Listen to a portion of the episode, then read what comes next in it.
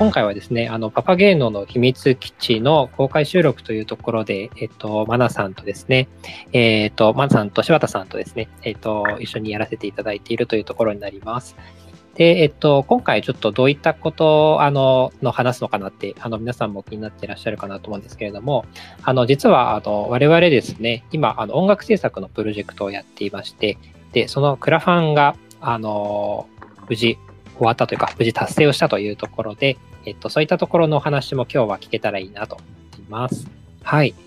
では、あの、早速なんですけれども、あの、あ、そうですね。ちょっと、まず、皆さんの紹介というところから入っていけたらなと思います。では、あの、マナさんのちょっと自己紹介からよろしくお願いします。はい、えー、ありがとうございます。えっ、ー、と、私はですね、三重県の方で、えー、鍼灸師として、えー、開業したりですね、あと、あの、今来ていただいているメンバーもいるんですけれども、オンラインサロンココチメイドというのを、えー、オーナーとしてさせていただいております、マナーと申します。えっ、ー、と、まあ、今回はですね、えっ、ー、と、ちょっと、まあ、以前、まあ、1年前ぐらいですかね、えっ、ー、と、柴田さんとたまたまちょっとやってみましょうかということで、楽曲制作をしていたところから、えー、じゃあ、あの、パパゲノさんとこういうようなプロジェクトをさせていただいているという状況でして、まあ、普段は、あの、鍼灸師として、えー、働いております。はい、よろしくお願いします。よろしくお願いします。では、えっ、ー、と、柴田さんもよろしくお願いします。はい、お願いします。えっと、柴田圭一と申します。えっと、まあ、あの、ツイッターの感想をブライトで書いてるんですけども、一応今回あの音楽制作を担当ということで、音楽制作の、えー、活動名としてブライトワーズというところで、えー、やっています。で、あの、先ほどマナさんからお話があった通り、昨年、まあ、もともと曲をなんか一緒にやろうという話はまあ、あの、あって、で、そこでやってるところで、まあ、今回のこのパワーゲームさんと一緒にやっていくっていうところの、えー、話が出て、で、まあ、ありがたいことに作曲担当ということで、えー、拝命いたしまして、で、作っていると、あ作っているというところですね。で、あの、まあ、一応まあ音楽は、何ですかね、ライフワークとして、まあ楽しみながらやってるって感じで、えー、本業としては、あの、まあ研究者としてやっているという形になります。えー、よろしくお願いします。よろしくお願いします。では、えっと、パパゲーノの紹介もですね、あの、もしかしたら知らない方もいらっしゃるかなと思うので、していけたらなと思います。では、こちらは、あの、安正くん、よろしくお願いします。はい、株式会社パパゲーノ代表の田中と申します。安正と呼ばれてます。で、パパゲーノという会社と、マナさんと一緒に今音楽の制作のプロジェクトをやっているんですけれども、パパゲーノという会社どういう会社かというと、まあ、主にメンタルヘルス不調や精神疾患ご経験された方のリカバリーストーリー、まあ、どうやって、えー、まあ、精神疾患で苦しい体験を乗り越えたのかという物語をですね、題材にして、音楽ですとか絵本ですとか、あとは絵画ですとか、まあ、それは絵画を元にして個展をやったりとか、まあ、そういったこうアートやコンテンツでリカバリーストーリーを表現していくっていうような事業を立ち上げている会社になります。あありがとうございます。はい。というような、えー、チームでやっておりました。あの、クラウドファンディングですね。無事、残り1日というところで、現在136%まで来ているというところで、本当に皆さん、あの、ご支援ありがとうございました。はい。いや、あのー、今回、そうですね、このクラファンというか、プロジェクト自体はかなり前から準備をしていたんですけれども、このあたり、いかがですか、マナさん？あのー、ここの輪で来て、今の心境とかをちょっと聞きたいんですけれども。いやそうですねあの音楽を作ること自体はあの、まあ、以前私たち2曲作っているので、まあ、こんな感じで曲を作っていくんだなっていう過程は分かっていたんですね。で、前回の曲は、あの、結構1年ぐらい時間をかけて作っていたので、まあ、あの、やれば早くできるっていうのも分かっていましたし、あの、勢いのあるうちにぜひやりたいなっていうのはあったので、あの、その部分はまあやってきた。何にせクラファンが緊張しましたね。そうですよね。はい。クラウドファンディングが一体どんな感じになるんだろうっていうのが正直緊張しました。はい。いや本当にお疲れ様でした。ありがとうございます。まあ、あの、まだ曲、曲作りも、あの、すごく、はい、あの、私も聴かせてもらったんですけれども、すごくいい曲が、はい、出来上がっていて、楽しみだなと思っています。はい。ありがとうございます。柴田さんはいかがですか？今回、このプロジェクトに関わっていて。そうですね。あの本当にその理念といいますか、あの、うつ病パニック障害、双極性障害の体験を二人にして届けたいというところの、まあ、あの、テーマっていうところに、まあ、すごい共感、共感といいますか、応援したいなと、なんか何か役に立てることがあればいいというところで、まあ、あの、と、まあ、音楽活動をとしてこう、まあ、何か貢献いうんですかね、まあ、やれるっていうのはすごい、まあ、音楽作れるのも私も楽しいんで、まあ、とてもあの今楽しくやらせてもらっているというところですね。で、クラファンに関しては、本当に、あの、まあさすがマナさんの、えー、まあ、名声というか、あの、素晴らしいなというところで、まあ、もちろん、あの、パパゲームさんとか、まあ、皆さんそのご尽力ってところなんですけど、本当に達成してよかったなっていうところですね。まあ、まだ、あの、募集期間は、あの、続いてるんで、えー、1日、あと残りあるんで、もっと上を目指していけたらなという感じですかね。はい、ありがとうございます。いや、本当にあの、たくさんの方の支援で今回プロジェクトは成り立っているんだなっていうのを改めて感じましたね。あの、今回のプロジェクトって皆さんも、あの、もしかしたらあの、ちょっと詳しく知らないという方がいらっしゃったらなんですけれども、まあ、あの、うつ病、パニック障害、双極性障害というところで、あ、の、精神疾患をお持ちでいらっしゃった、まあ、あの、藤崎子ことまなさんですけれども、と、あとは、あの、ブライトワルツこと柴田さんが、まあ、あの、我々パパゲーノと共同で、えっ、と、実施している音楽制作のプロジェクトというものをやっていましたというところなんですね。で今回の曲のタイトルは、物語はいつか誰かの役に立つというタイトルとなっています。このタイトルってどういった思いが込められているのか、ちょっと改めて、マナさんお聞かせいただいてもよろしいですか？はい、ありがとうございます。えっと、私が、まあ、精神疾患を患ってたのがおよそ8年ぐらいなんですけれども、まあ、その前、えー、もう物心ついた頃から、もう、あの、朝起きれないとか、まあ、あの、学校不登校になってしまうとかっていう、ちょっと、いろんな生きづらさというのがありました。で、まあ、精神疾患になった時も、まあ、うんどちらかというとびっくり、なぜ私がというよりは、まあ、ついになってしまったかみたいな部分があったんですけれども、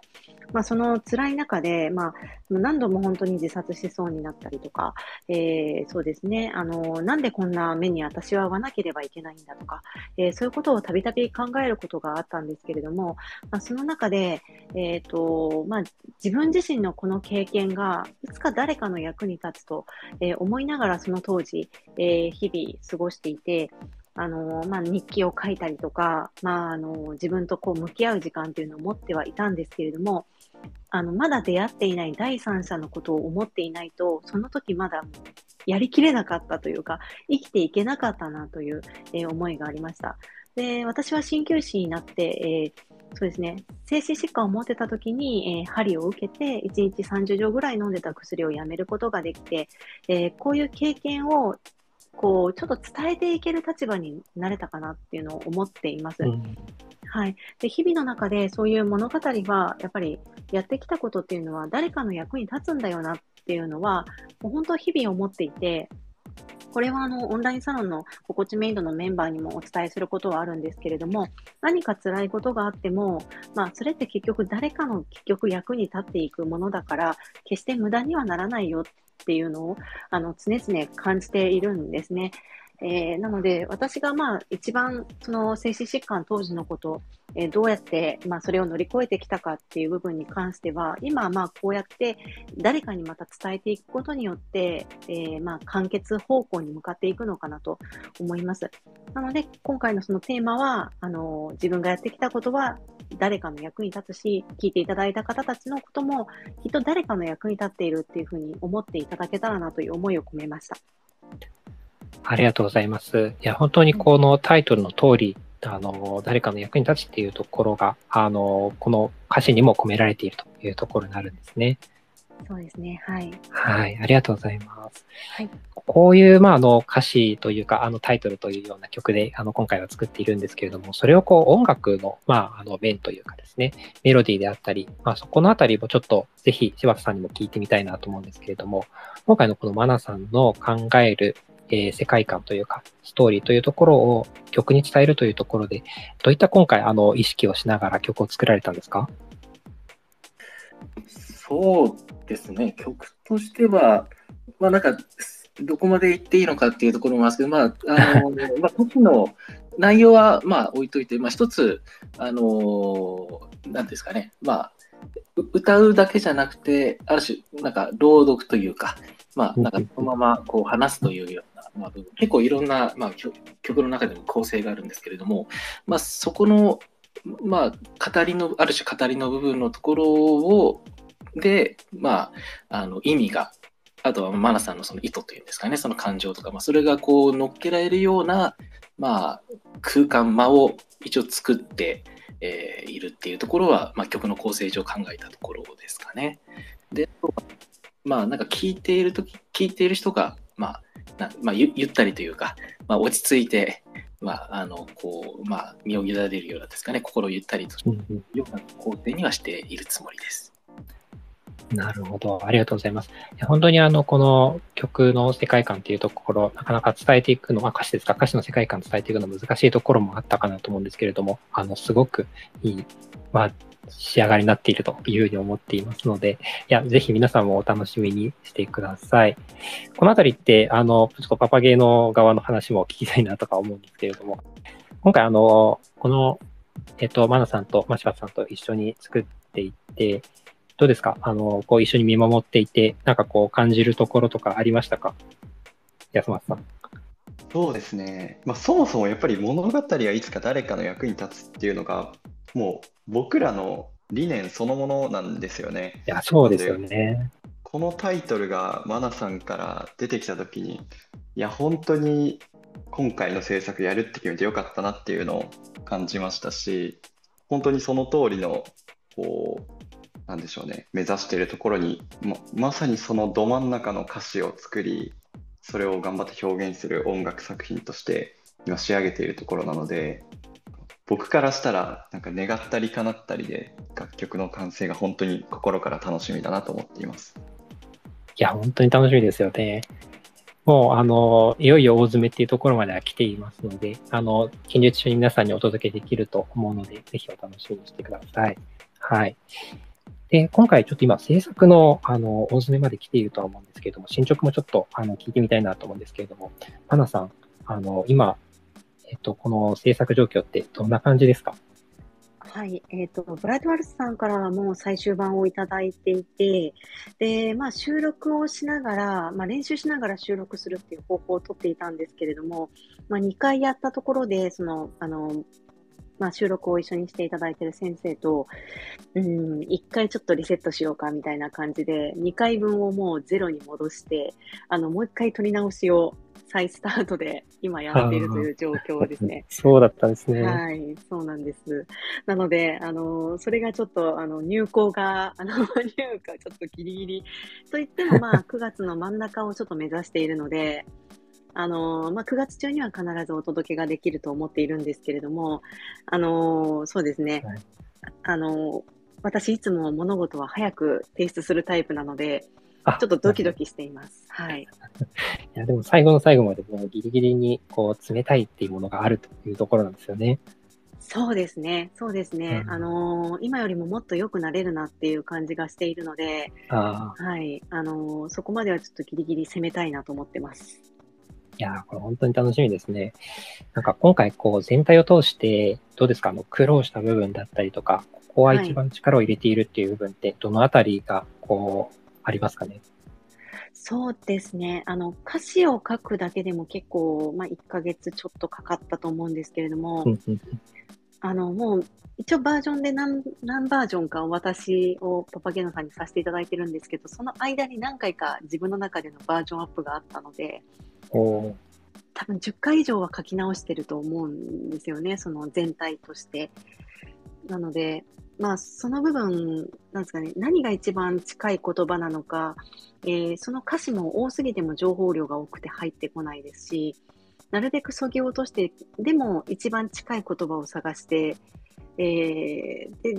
1曲目と2曲目にちょっと込められた意味もあるので、まあ、それの世界観を壊さないようにするにはどうしたらいいのかとか、そうですね。あとはまあ楽曲の部分では間に、あの、ここの間に、あの、16小節ピアノソロとか挟んでいただけませんかっていうのを途中で お伝えしたりとか、はい。そういうのもあったので、はい。ブライトワルツさんもちょっと大変だったかなとも思ってます。そういうところなんですね。いや、なんかあの、今回のこの歌詞とかってどういう形で、まあ、思いついたというか、こう形になっていったんですか、はいそうですね。まあ、あの、当時のことっていうのももちろんあるんですけれども、あの、実は、やっぱりあの、私は鍼灸師として患者さんと関わらせていただいているので、今現在、あの、悩まれている方だったりとか、あとはそのオンラインサロン心地メイドという中で、あの、個別にいろいろお話をする中で、やっぱり、あの、しんどい時に結構みんなが使うキーワードって似てるところがあるんですよね。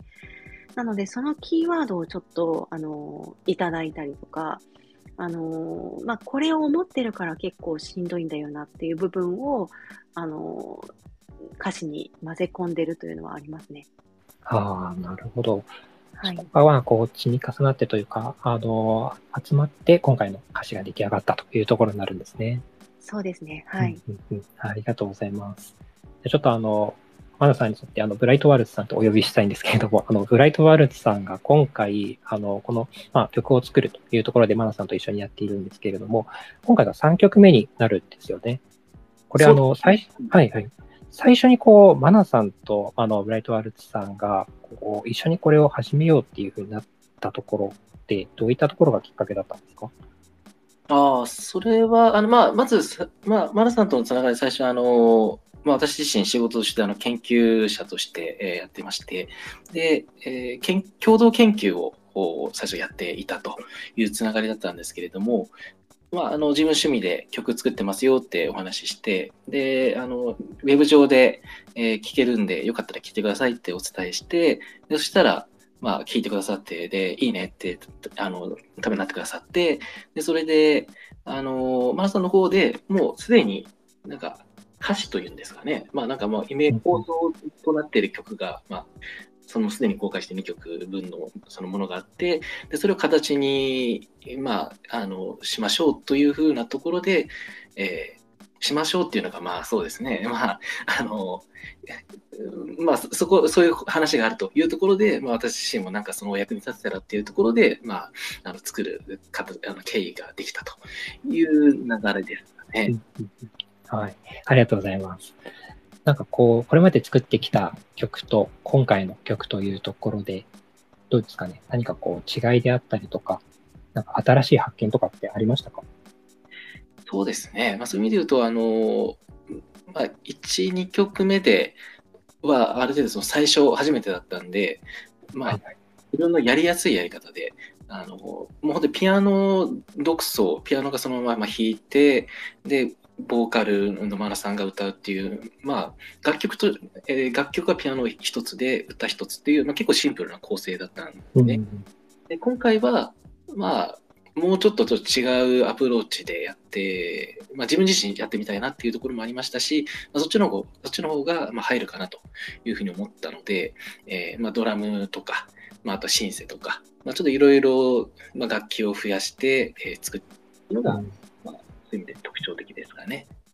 ああ、なるほどですね。なんか先ほどこう、マナさんからリクエストもあったっていうところもありましたけれども、そのあたりはどうでした？ご自身の中で、ここはちょっと難しいなみたいなところもあったりしたんですかね？ああ、そうそう、いや、えっと、またもともと、なんかその、まあ、えっと、先にトラックを作るっていう時に、まあ、おおよそこのぐらいの尺があれば、えー、セリフ話してもらえるかなっていうので、まあ、自分の中でこれやったんですよ。あの、はいはい空白っていうのは。ただ、まあ、ちょっときつきつかなとか、もうちょっとゆとりあってもいいかなと思ってたんで、伸ばすってことに関しては、まあ、あの、賛同するんです。あの、同じ気持ちだったんですけど、まあ、僕の、僕のピアノソロなんだっていう感じで、まあ、それを、まあ、ちょっと頑張って、えー、途中で入れてみたという感じですね。まあ、それ、でも入れること自身に関しては全然、あの、自分で決めた行動進行なんで、あの、楽しく弾けましたね。なるほどですね。ありがとうございます。ちょっとあの、パパゲーの側も聞いてみようかなと思うんですけれども、今回のこの楽曲プロジェクトってどういった形で始めようというか、なぜこの形になったかっていうところはいかがですか？どういう形で始まったんでしたっけ？始まりは、あの、共通の知人に紹介してもらったことからなんですよね。で僕自身なんかメンタルヘルス関連で新しい授業をやってる面白い人がいるらしいっていうことで、マナさんとつないでいただいたらしいんですよね。で、なまあそこで話した時に、いや、実は音楽作ってるっていう話で、あ、じゃあぜひ一緒にやりませんかっていうので、なんかトントン拍子で話が進んで、今回のプロジェクトをやるに至ったという経緯です。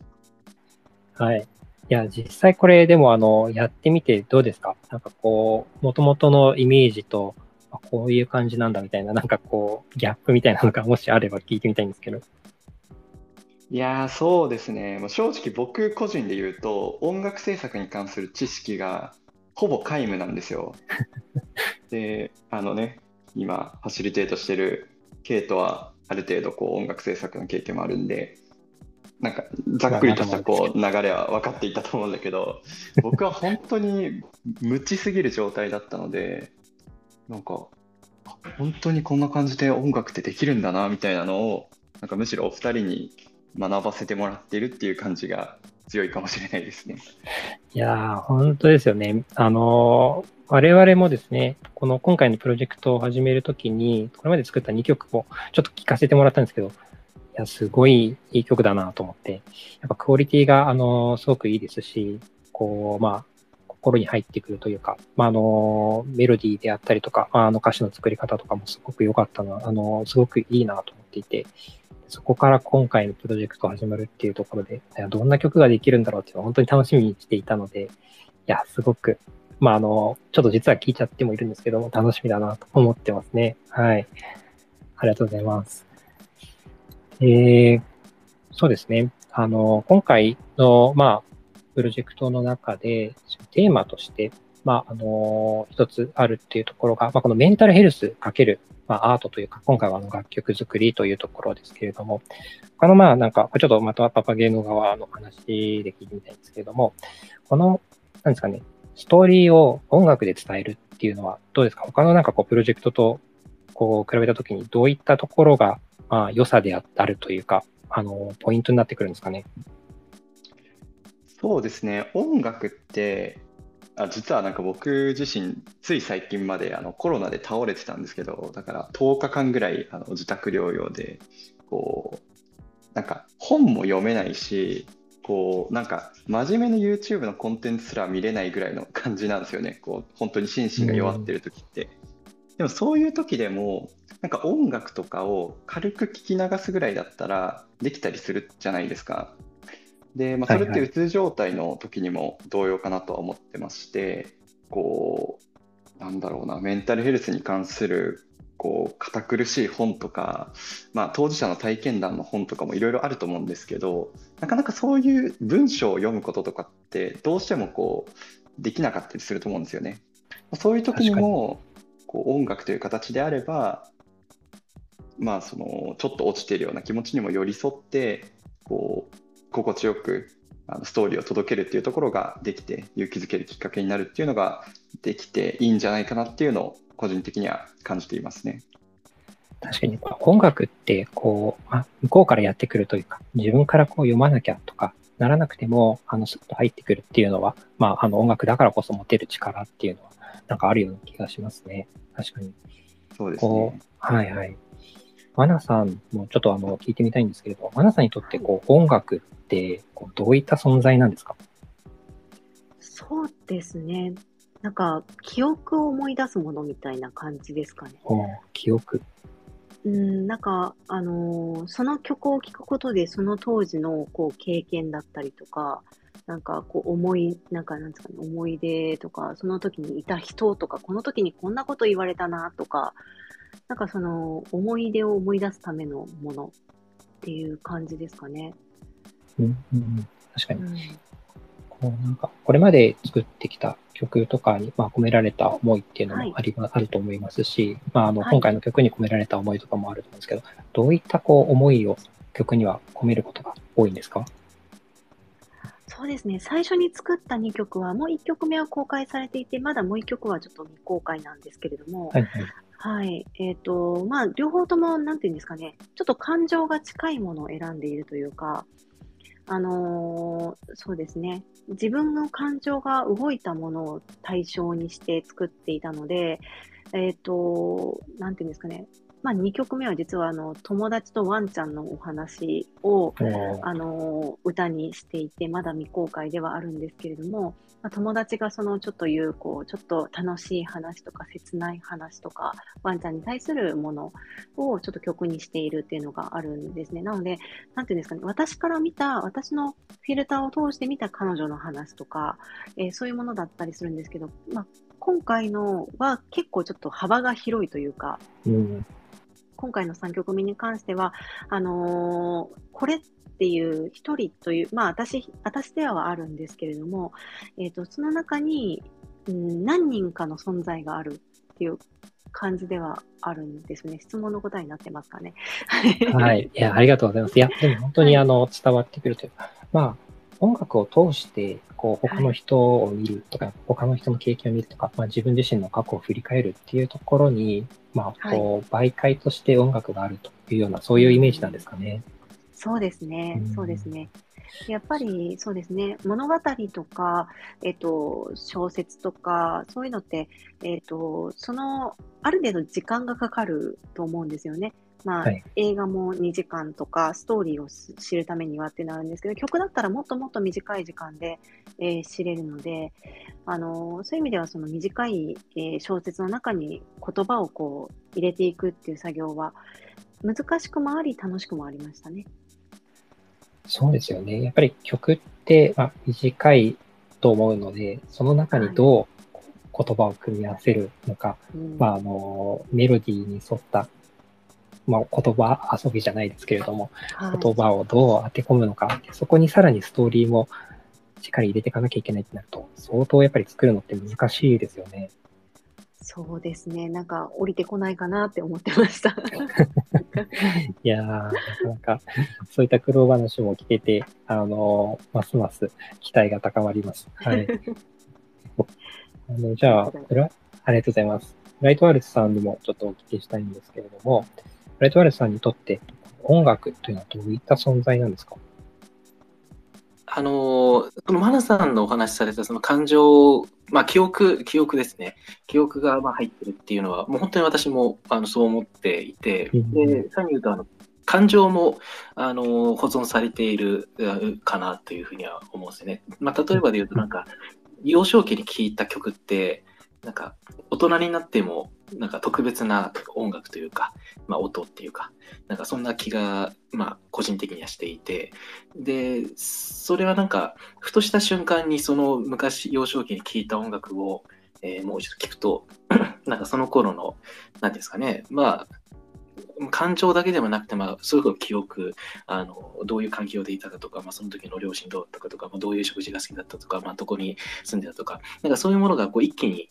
まあ、返ってくることもあるし、まあ、その記憶自体は返ってこなくても、感情だけは、なんか、まあ、楽しかった思い出とかっていうのが戻ってくると思うんですよね。で、それはまあ、うんあの実際に体験していたらなおさら、まあ、蘇りやすいんですけれども、それが、ある種架空の記憶や感情も放出させることができるのが、まあ、コンテンツの面白さで、コンテンツの中にまあ音楽があるかなと思って、まあ、それは別にえ映画でもあるし、小説でもあるし、絵とかでももちろんそういうことは起こり得ると思うんですけれども、うん音楽、まあ、自分が一番今まで人生で一番多くあのいやあの関わってきた芸術えーのメディアはあの音楽なので、まあ、音楽は結構そういう側面が大きいかなっていう気がしています。まあ、音楽そんな存在ですかね。ありがとうございます。そうですよね。確かにあの時の、あの、なんかこう曲を聴くと、こうある情景が浮かんでくるっていうのは、あの、私自身もすごく経験があるんですけれども、それ以外に自分のこう経験したことがないことも音楽を通して感じられるというか、この曲を聴くとこういう気分になるとか、全くこう自分が行ったことのない仮想の空間に自分がこう行けるような、なんかそういう力も音楽は持ってますよね。そうですね。なんか、あの、例えばで言うと、あの、自分、あの、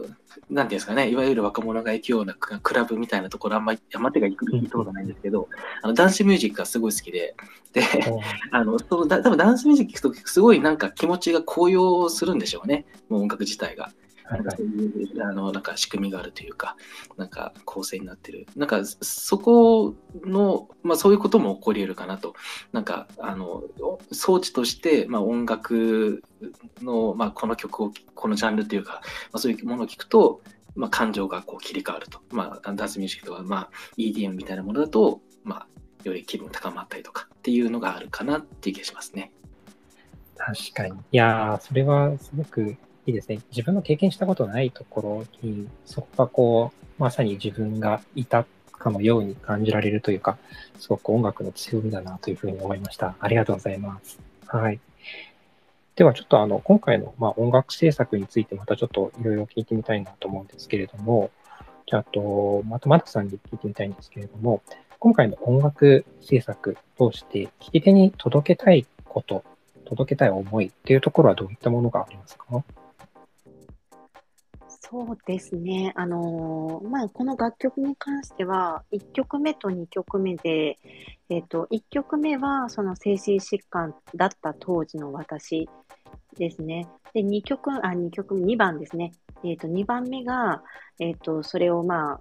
今なぜ私がこう、楽しく生きていられるのかっていうことを表現している、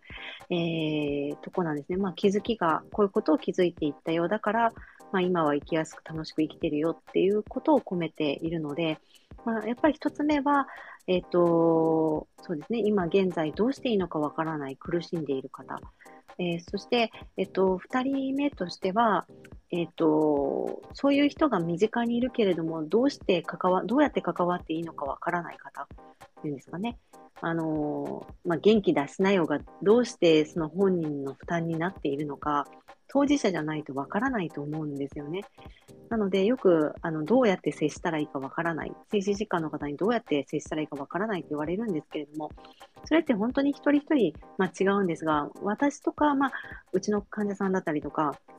まあ、うちのオンラインサロンのメンバーとかも、まあ、こういうふうなちょっと精神世界になってるから、やっぱり人の声が耳にあの入ってこないんだよっていうことがあの分かっていただけたら、もしかしたらちょっとあのその人なりなフィルターを通して、あじゃあこうやってしていけば、もしかしたら本人にとって負担が少ないのかなって思っていただけるかなと思うので、まああのまあ、当事者の方とその周りにいる何かしてあげたいなと思っている人に届ければいいか、届けば嬉しいなと思っています。うん、ありがとうございます。いや、はい、本当にあの、誰しもがこう、もしかしたらそういった状況に陥るかもしれないという、うん、まあ、あの、メンタル不調ってやっぱり6人に1人でしたっけはなるというふうに言われているというのもあると思うので、やっぱりそういった時に聴けるような曲っていうのは、すごく、あの、あったらいいなというふうに、まあ自分自身も思いましたし、やっぱりその周りにそういった方がいるいらっしゃる方となると、さらにたくさんいらっしゃるのかなというふうに思うので、やっぱりそういった方々一人一人に届いていくといいですよね。そうですね。はい。うん、はい、ありがとうございます。ちょっとあの、はい、ライトワールズさんにも、あの、聞いてみたいなというふうに思うんですけれども、今回のこの曲というのを、あの、聞いていただけるような方々に届けたいメッセージとか思いってどういったものがありますか？そうですね。あの、もう本当にタイトルの通り、その物語いつか誰かの役に立つというところで、あの、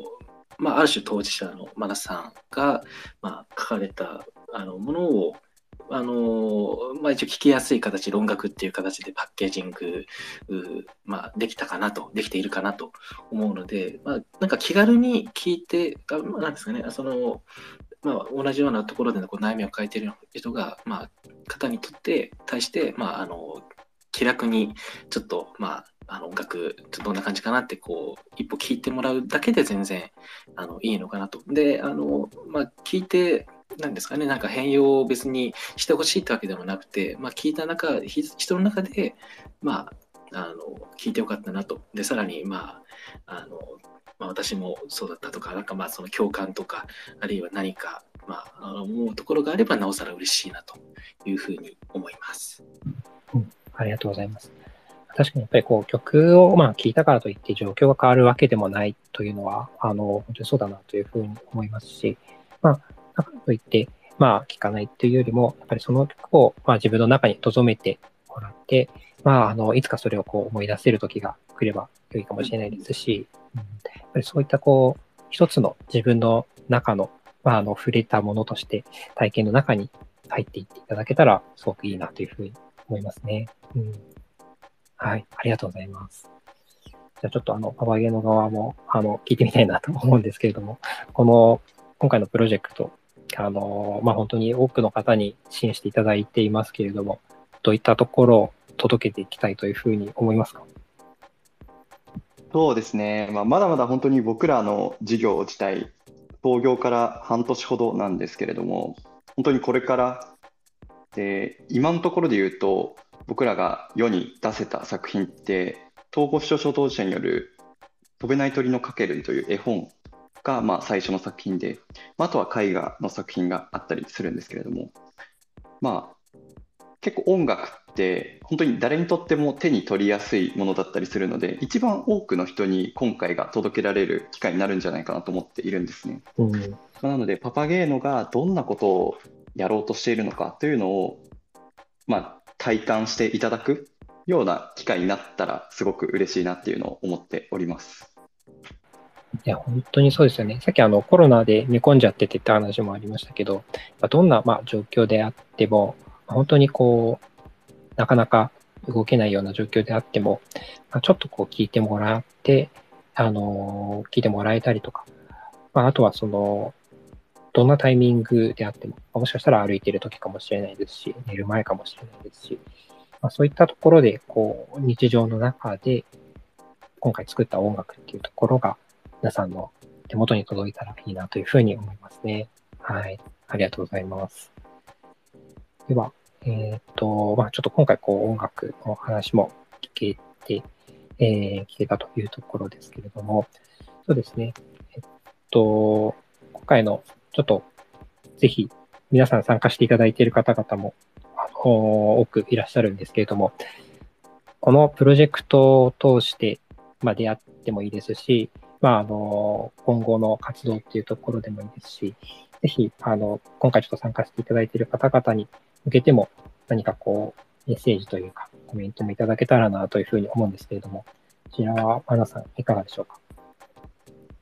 はい、ありがとうございます。あのー、今回、その、なんていうんですかね、まあ、業界、新旧業界っていう中で、私は、まあ、日々は過ごしている中で、その音楽を作る、で、それでクラファンをするっていうことが、もうすごく勇気が正直いりまして、あのー、やっぱりね、なんか、どうしてそんなことするんだろうとか、思いもすればね、なんかこう、いろいろ言われるかもしれないなとか、えー、そういうことも考えたりしたんですけれども、うん、でもそれでもやっぱり、あの、こう見える形で、えー、ご支援いただいた方たちが、まあ、今、現在の時点でも70名以上、ありがたいことにいらっしゃって、74名ですね。はい、そうですね。あの、はい、いらっしゃって。で、やっぱり、あの、こういうきっかけでまたコミュニケーションが生まれたなとも思ったんですね。あの、まあ、何をしてるのかなっていうので、まあ、興味を持って、あの、あ、そういうことをやっぱりあのしたい人なんだよね、マナさんはっていうので、あの今まで鍼灸師としての部分だったのが、その私として見ていただけたのかなっていう部分も、あの今回のクラウドファンディングをしたことから、あの感じていました。えー、なので本当にあのここに来てくれてるあの心地メイドのメンバーもそうなんですけれども、本当にあのいつもあのやれやれみたいなね、あのお互いそうかもしれないんですけど、あのっていうのもありますし、誰かがやっぱり一歩踏み出す姿を見て、私もあのやってみたいなって思ったことがあったので、こういう相互作用が生まれていくっていうのはすごく嬉しいなと思っているので、聞いている方も何かこうやりたいなと思うことがあったら、あのぜひぜひあの一歩踏み出すとかやってみたいっていう一言を言うだけでも何か世界が変わるかもしれないので、ぜひその一歩を踏み出していただきたいななんて、はい、思いました。ありがとうございます。ありがとうございます。いや、本当にあの、相互作用というところ、まあ、自分の中で一歩こう踏み出して何か勇気を出していくことによって、まあ、にこう一緒にやってもらえるっていう人がいたりですとか、まあ、実はこう自分もそれやりたいと思ってたっていう方いらっしゃるかなというふうに思いましたので、はい、ぜひ皆さんもあの何かやりたいことがありましたら、あの、今回のこのマナさんのプロジェクトのように、あの、勇気出してやっていただけたらいいのかなというふうに思いました。はい、ありがとうございます。ありがとうございます。はい。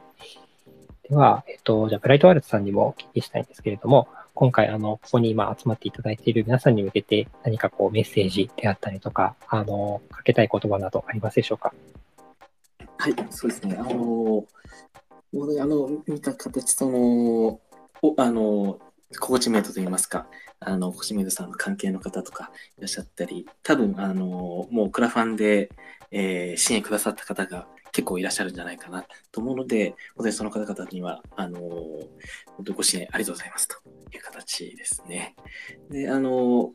まあ、もちろん、あの、まだ支援されていない方も今回お越しいただいて聞いてくださって本当にありがとうございます。というあのメッセージが一つありますね。で、できたら、まあ、あの、そうですね、あの、クラウドファンディングで完成して、えー、曲もできてっていうタイミングで、また、私のツイッターもえ、でも、まあ、公開しますし、えー、マナさんやパパゲームさんのところでも、多分曲に関する、まあ、情報とか、まあ、中身の部分が多分リツイートをツイートすると思うんで、ぜひフォローいただけたらなと思います。はい、お願いします。ありがとうございます。いや、本当にあの、皆様、ここに集まっていただいてありがとうございます。本当にあの、ご支援していただいた方もですし、あの、まあ、特にこう、支援してなくて、今回気に来ていただいたというだけでも、本当にそれだけでもすごくありがたいなと思っていますので、あの、ぜひ、この曲が公開されたら聴いていただけると嬉しいです。はい、ありがとうございます。では、えっ、と、ちょっとパパゲーノの方からも一言聞いてみましょうか。じゃあ、安松さん、よろしくお願いします。そうですね。いや、本当にご支援いただいた方たくさんいらっしゃってありがたい限りだなと思いますし、マナさん、ブライト・アルツさんも含めて、こうパパゲーノが目指している生きててよかったと誰もが実感できる社会を実現しようという、